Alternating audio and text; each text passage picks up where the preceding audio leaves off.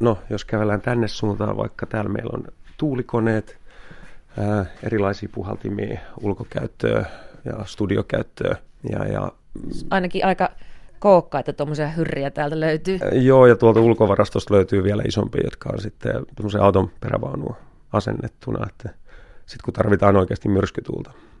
No mitäs täällä on? No täällä suunnasta löytyy me keinolumiosasto, eli siellä on lumisadekoneet ja lumetuslaitteita ja sitten on useampi kuormalavallinen erilaisia keinolumimateriaaleja. Tosiaan olemme täällä Tuusulassa KFX Finland Oyn tiloissa. Tämä on tällainen suuri varasto ja seurassani on erikoistehoste suunnittelija ja teknikko Konsta Mannerheimo. Mistä kaikista materiaalista sitä lunta oikein voi tehdä? No mehän siis huijataan, meillähän ei aitoa lunta ole, eli, eli meillä on ulkokäyttöön on biologisesti hajoavia materiaaleja ja, ja sisäkä, sisällä voidaan sitten käyttää vähän vapaammin, kylläkin paloturvallisia materiaaleja, mutta että on paperia, selluloosaa, biologisesti hajoavia vaahtoja käytetään jonkun verran satavana lumena ja sitten myös, myös maassa. Sisällä sitten on polymerilunta ja, ja muovilumia erilaisia. Sinä olet tehnyt näitä erikoistehoste hommia nyt ammattimaisesti 17 vuotta ja takana on yli tuhat projektia. Mikä on jäänyt kaikista parhaiten mieleen? varmasti tuoreempana on mielessä nämä viime aikoina tehdyt projektit ja yksi semmoinen mielenkiintoisin, mitä nyt on, on tässä viimeisen vuoden aikana tehnyt, niin oli tuo DNAn mainoskuvaus tuossa viime joulukuussa itsenäisyyspäivänä kuvattiin Levin rinteessä ja siellä tehtiin aika, aika kylmissä olosuhteissa pitkää päivää ja tota, paljon, paljon pinkkiä räjähdystä sinne rinteeseen satamäärin. Et se, oli, se oli erittäin haastava ja mielenkiintoinen ja haastava siis myös te- teknisesti ja sitten sääolosuhteiltaan. Eli siellä räjäytyksistä olit vastuussa. Joo, siellä, siellä oli tota, perinteistä tämmöistä vähän ilotulitusmeininkiä ja, ja sitten myöskin hangesta salaperäisesti ilmestyviä pinkkejä pöllähdyksiä oli useita satoja. Avataan vähän tätä käsitettä erikoistehoste, suunnittelija ja teknikko. Mitä kaikkea tällainen ihminen oikein tekee? Jos, jos otetaan vaikka joku elokuva, niin minkä tyyppiset jutut erikoistehoste ammattilaisen vastuulla ovat? No usein se ö, pitkien elokuvien osalta se projekti lähtee siitä, että mulle tulee käsikirjoitus, mä luen sen, teen tehostepurun, eli kirjaan ylös kaikki kohtaukset, jossa mun mielestä voisi olla tarve tehosteille. Ja sitten se käydään läpi ohjaajan, tuottajan, kuvaajan kanssa, lavastaja on tärkeä henkilö myös siellä. Ja tota, katsotaan, mitkä nyt oikeasti on semmoisia, mitkä sitten on tarpeellista yleensä tehdä ja, ja mitkä niistä tulee sitten meidän tai mun vastuulle. No mikä on sellaista niin sanottua peruskauraa? No säätehosteita on aika paljon, eli me tehdään vesisadetta, usvaa, tuulta. Jos tarinankerronta tarvii jotain tietyn tyyppistä säätilaa tukemaan sitä, vaikka esiintyjän kurjaa olotilaa, niin, niin, niin sitten me ollaan siellä sadetustornien kanssa. Ja sitten taas jotkut tarinat sijoittuu talveen, mutta kuvausajankohtana ei välttämättä ole lunta, niin sitten me toimitetaan se lumi tai lumen näköinen materiaali sinne, jotta projekti saadaan kuvattua. Mitkä ovat sitten semmoisia vähän harvinaisempia juttuja, joita erikoistehoste teknikko elokuvan kuvauksissa tai muissa tuotannoissa hoitaa? Äh, esimerkiksi pyrotekniikan puolella äh, jotain luodinosumia, mitä tehdään, niin niitä, niitä voi olla tosi monennäköisiin niin kuin esineisiin, että osuuko se tuhkauurnaan vai osuuko se auton peiliin tai, tai tämmöiseen, eli ne vaihtelee tosi paljon, että vaikka tehtäisiin sitä tavallaan sitä samaa luodinosumaa, mutta sitten kun se osuu erilaiseen pintaan, niin sitten se voikin olla semmoinen, että osa niistä on tosi harvinaisia ja sitä joutuu oikeasti vähän testailemaan enemmänkin ja treenailemaan, no miten tämä nyt saadaan tehtyä, että uusia juttuja tulee vastaan kyllä, että ei, ei ole pelkkää saman toistamista koko ajan. Konsta Mannerheimo, mikä on kaikkein erikoisin juttu, mitä olet tehnyt? Äh, no varmaan oksennushommat on, on semmoisia, eli, eli Kalero Palsa-elokuvassa oli, oli tämmöinen, missä äh, isä on joulupukkinaamari pukeutuneena kiikkustuolissa ja on, on nauttinut päihteitä enemmän kuin tarpeeksi ja, ja tota, oksentaa se naamari päässä ja ohjaajan tilaus oli, että silmäaukoista pitää lentää oksennusta ja, ja meillä oli siellä isot letkut ja äh, venttiilit ja, ja kovalla paineella tuutattiin sitten koko lavaste täyteen, täyteen sitä oksennusta. Että se oli hyvin erikoinen juttu. tästä on jo vuosia. Ää, jos kuvataan esimerkiksi jotain tämmöisiä räjähdyksiä, sanotaan nyt, että pistetään vaikka auto räjähtämään, niin onko siinä kuvatessa useampi yritys vai pitääkö se mennä teillä sitten esimerkiksi kerralla oikein?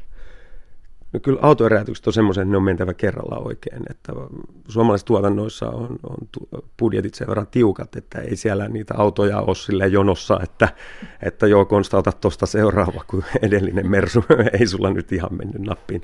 Niin tota, jos siinä autoräjätyksessä on joku uusi elementti, niin sitten me käydään se etukäteen testaamassa – ja, ja sitten kuvauspäivänä ollaan sataprosenttisen varmoja siitä, että mitä me ollaan tekemässä ja mitä, mitä tulee tapahtuu, että ei yllätyksiä saa siinä vaiheessa tulla. Että kyllä se pääsääntöisesti on se yksi otto.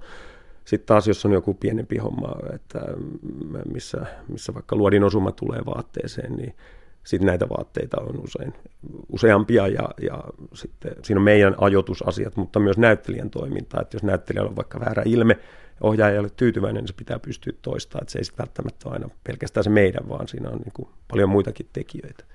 Jäi kiinnostamaan tuo, että testaatte etukäteen. Testaatteko te etukäteen räjäyttämällä auton vai miten te, miten te sen homma hoidatte? Ää, no on niitäkin, joo. Kyllä, kyllä on tota, romuttamolta haettu autoja ja, ja tehty. Et sillähän siis silloin, kun tätä hommaa opetteli, niin kyllä se sitä just oli, että haettiin autoja ja räjäyteltiin ja katsottiin, että mi, kuinka paljon pitää olla räädysainetta, että tapahtuu tiettyjä asioita. Ää, et joo, kyllä ne täytyy ihan oikeilla asioilla tehdä. Ei se nyt tietenkään tarvitse olla just se sama merkkinen uusin, uusin mersuta, että, että kyllä sitten käy ehkä joku vähän vanhempikin. Jatketaan kohta Konsta Mannerheimon kanssa siitä, miten miehen kiinnostus tälle alalle lähti ja tosiaan kuinka paljon niitä autoja on aikaisemmin tullut räjäyteltyä. Yle, Radio Suomi.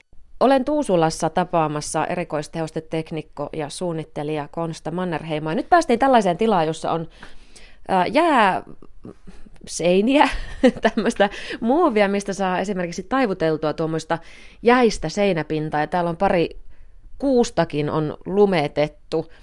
Mutta Konsta Mannerheimo, mistä alun perin sinun kiinnostuksesi erikoistehosteisiin lähti? Kyllä se varmaan on siellä 90-luvun alussa, kun on itse ollut vielä yläasteikäinen ja tapasin äh, henkilön, tai kaveripiirissä oli, oli henkilö, kenen kanssa todettiin, että on vähän sama, samantyyppisiä niin kuin mielenkiinnon kohteita. Eli tota, äh, hänestä sitten tuli elokuvaohjaaja ja, ja, ja tota, hän tarvitsi erikoistehosteita ja mulla oli mielenkiintoa niitä jo silloin lähteä sitten tekemään. Että kyllä se ihan sellaista niin kuin lähes leikeistä lähti silloin alkuun ja sitten aina vähän isompaa ja enemmän. Ja yhdessä vaiheessa pääsin sitten harjoittelijaksi elokuvatuotantoon ja sillä tiellä olen nyt. Niin, räjäyttelitkö lapsena jo pehmoleluja ja silppusit paperia ja teit tekolunta? Kyllähän ne kaikki papatit purettiin ja, ja yritettiin saada mahdollisimman iso kasa sitä ruutia ja sitten se johonkin purkkiin. Että täytyy olla tyytyväinen, että ei käynyt mitään. Että eihän ne mitään turvallisia mm. juttuja ollut, mitä tehtiin. No miten tällä alalla sitten saa oppia? Sanoit, että pääsit sitten harjoitteluun, mutta onko erikoistehoste ammattilaisille tai tekijöille minkäänlaista virallista koulutusta? Suomessa ei tietääkseni ole mitään niin kuin pidempää koulua, että joissain mediakouluissa on yhtenä osa-alueena, saattaa olla muutaman päivän tai korkeintaan viikon kurssi, jossa käsitellään erikoistehosteita ja siellä saattaa olla joku erikoistehoste henkilö sitten paikalla myös demonstroimassa yhtenä osa-alueena pyrotekniikkaa esimerkiksi. Mutta erikoistehosteethan on laaja, laaja alue, tai siinä on monta osa-aluetta, on, on säätehosteet ja pyrotekniikka ja mekaaniset tehosteet ja myös erikoistehosten maskeeraus on yksi osa-alue. Eli kyllähän siihen niin oikeasti tarvitsisi, jos haluaa ammattilaiseksi, niin useamman vuoden koulun. Mutta Suomesta semmoista ei löydy, ulkomailta kyllä löytyy, Iso-Britanniasta nyt ainakin. Mutta Suomessa, jos haluaa opiskella, niin kyllä se on niin kuin tekemällä, tutustumalla oikeisiin henkilöihin, menemään työharjoitteluun, käymällä ne muutaman päivän kurssit, mitä täältä löytyy. Ja sitten itse mä oon laajentanut sitä käymällä just pääasiassa Iso-Britanniassa niin tota, tämmöisillä muutamasta päivästä viikkoa tämmöisillä kursseilla. Koulutusta ei siis kotimaasta löydy, mutta töitä erikoistehosten ammattilaisille löytyy. Kuinka paljon töitä on? Se vaihtelee. edelleenkin, niin mulla saattaa olla vuodessa semmoisia kuukausia, että on ehkä vain yksi päivä töitä.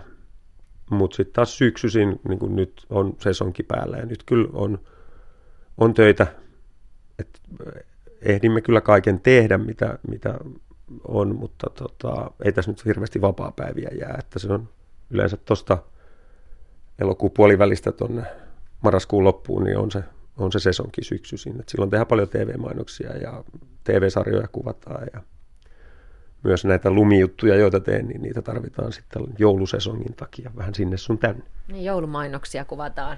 Kyllä, kyllä. Joo, sehän on näin, että meillä pari viikon päästäkin on tulossa iso, iso tota, lumetushomma, ellei nyt satu satamaan sitten luonnonlunta maahan. Mutta ne joulumainokset on kuvattava ja niissä täytyy sitä joulun tunnelmaa olla ja lumi kuuluu siihen. Ja Konsta tietysti toivot sitten, että sitä oikeaa lunta ei tulisi, että pääsette hommiin. No joo, kyllä, kyllähän mä nyt toivon, että me se keikka käydään, päästään tekemään. Se on ihan mielenkiintoinen. Kuinka monta projektia suunnilleen on sinulla vuosittain, joissa olet mukana? Kyllähän niitä toista sataa on, mutta siis osa niistä saattaa olla semmoisia, että me käydään ehkä tunnin ajan tekemässä joku yksi pikkujuttu siellä kuvauspaikalla. Ja, ja tota, mutta isoimmat projektit sitten voi olla joku pitkä elokuva, mitä kuvataan kahdeksan viikkoa ja, ja siinä on sitten monennäköistä hommaa. No minkälaisia ne työpäivät ovat? Voiko jotenkin sanoa semmoista, että tämä on, tällainen on erikoistehoste ammattilaisen työpäivä vai vaihtelevatko ne riippuen aina projektista ja sen kestosta? No, työpäivien sisältö vaihtelee todella paljon projektikohtaisesti. Ja mulla kun mä koordinoin projekteja, niin sitten on, saattaa olla useampaa projektia työstää samaan aikaan. Ja, niin, niin se tuo sitten omat lisähaasteensa. Kuvausprojekteissa on se, että sää määrittää aika paljon asioita ja tästä aiheutuvia muutoksia tulee paljon. Eli voi olla, että edellisenä iltana tulee soitto, että ei, ei me voidakaan huomenna aamulla kuvata. Ja vaikka meillä olisi jo autot pakattuna ja oltaisiin jo niin kuin täysin valmiita lähteä isommallakin porukalla, niin sitten se saattaa peruuntua. Tätä on aika, aika paljon. Et eh, muutokseen pitää olla niin kuin valmiina. Niitä, niitä tulee ihan koko ajan. Vielä lopuksi Konsta Mannerheimo haluaisin kysyä, että minkälainen olisi tehoste ammattilaisen unelmien tuotanto? No, Suomessa budjetit on pääsääntöisesti ollut kohtuu pieniä.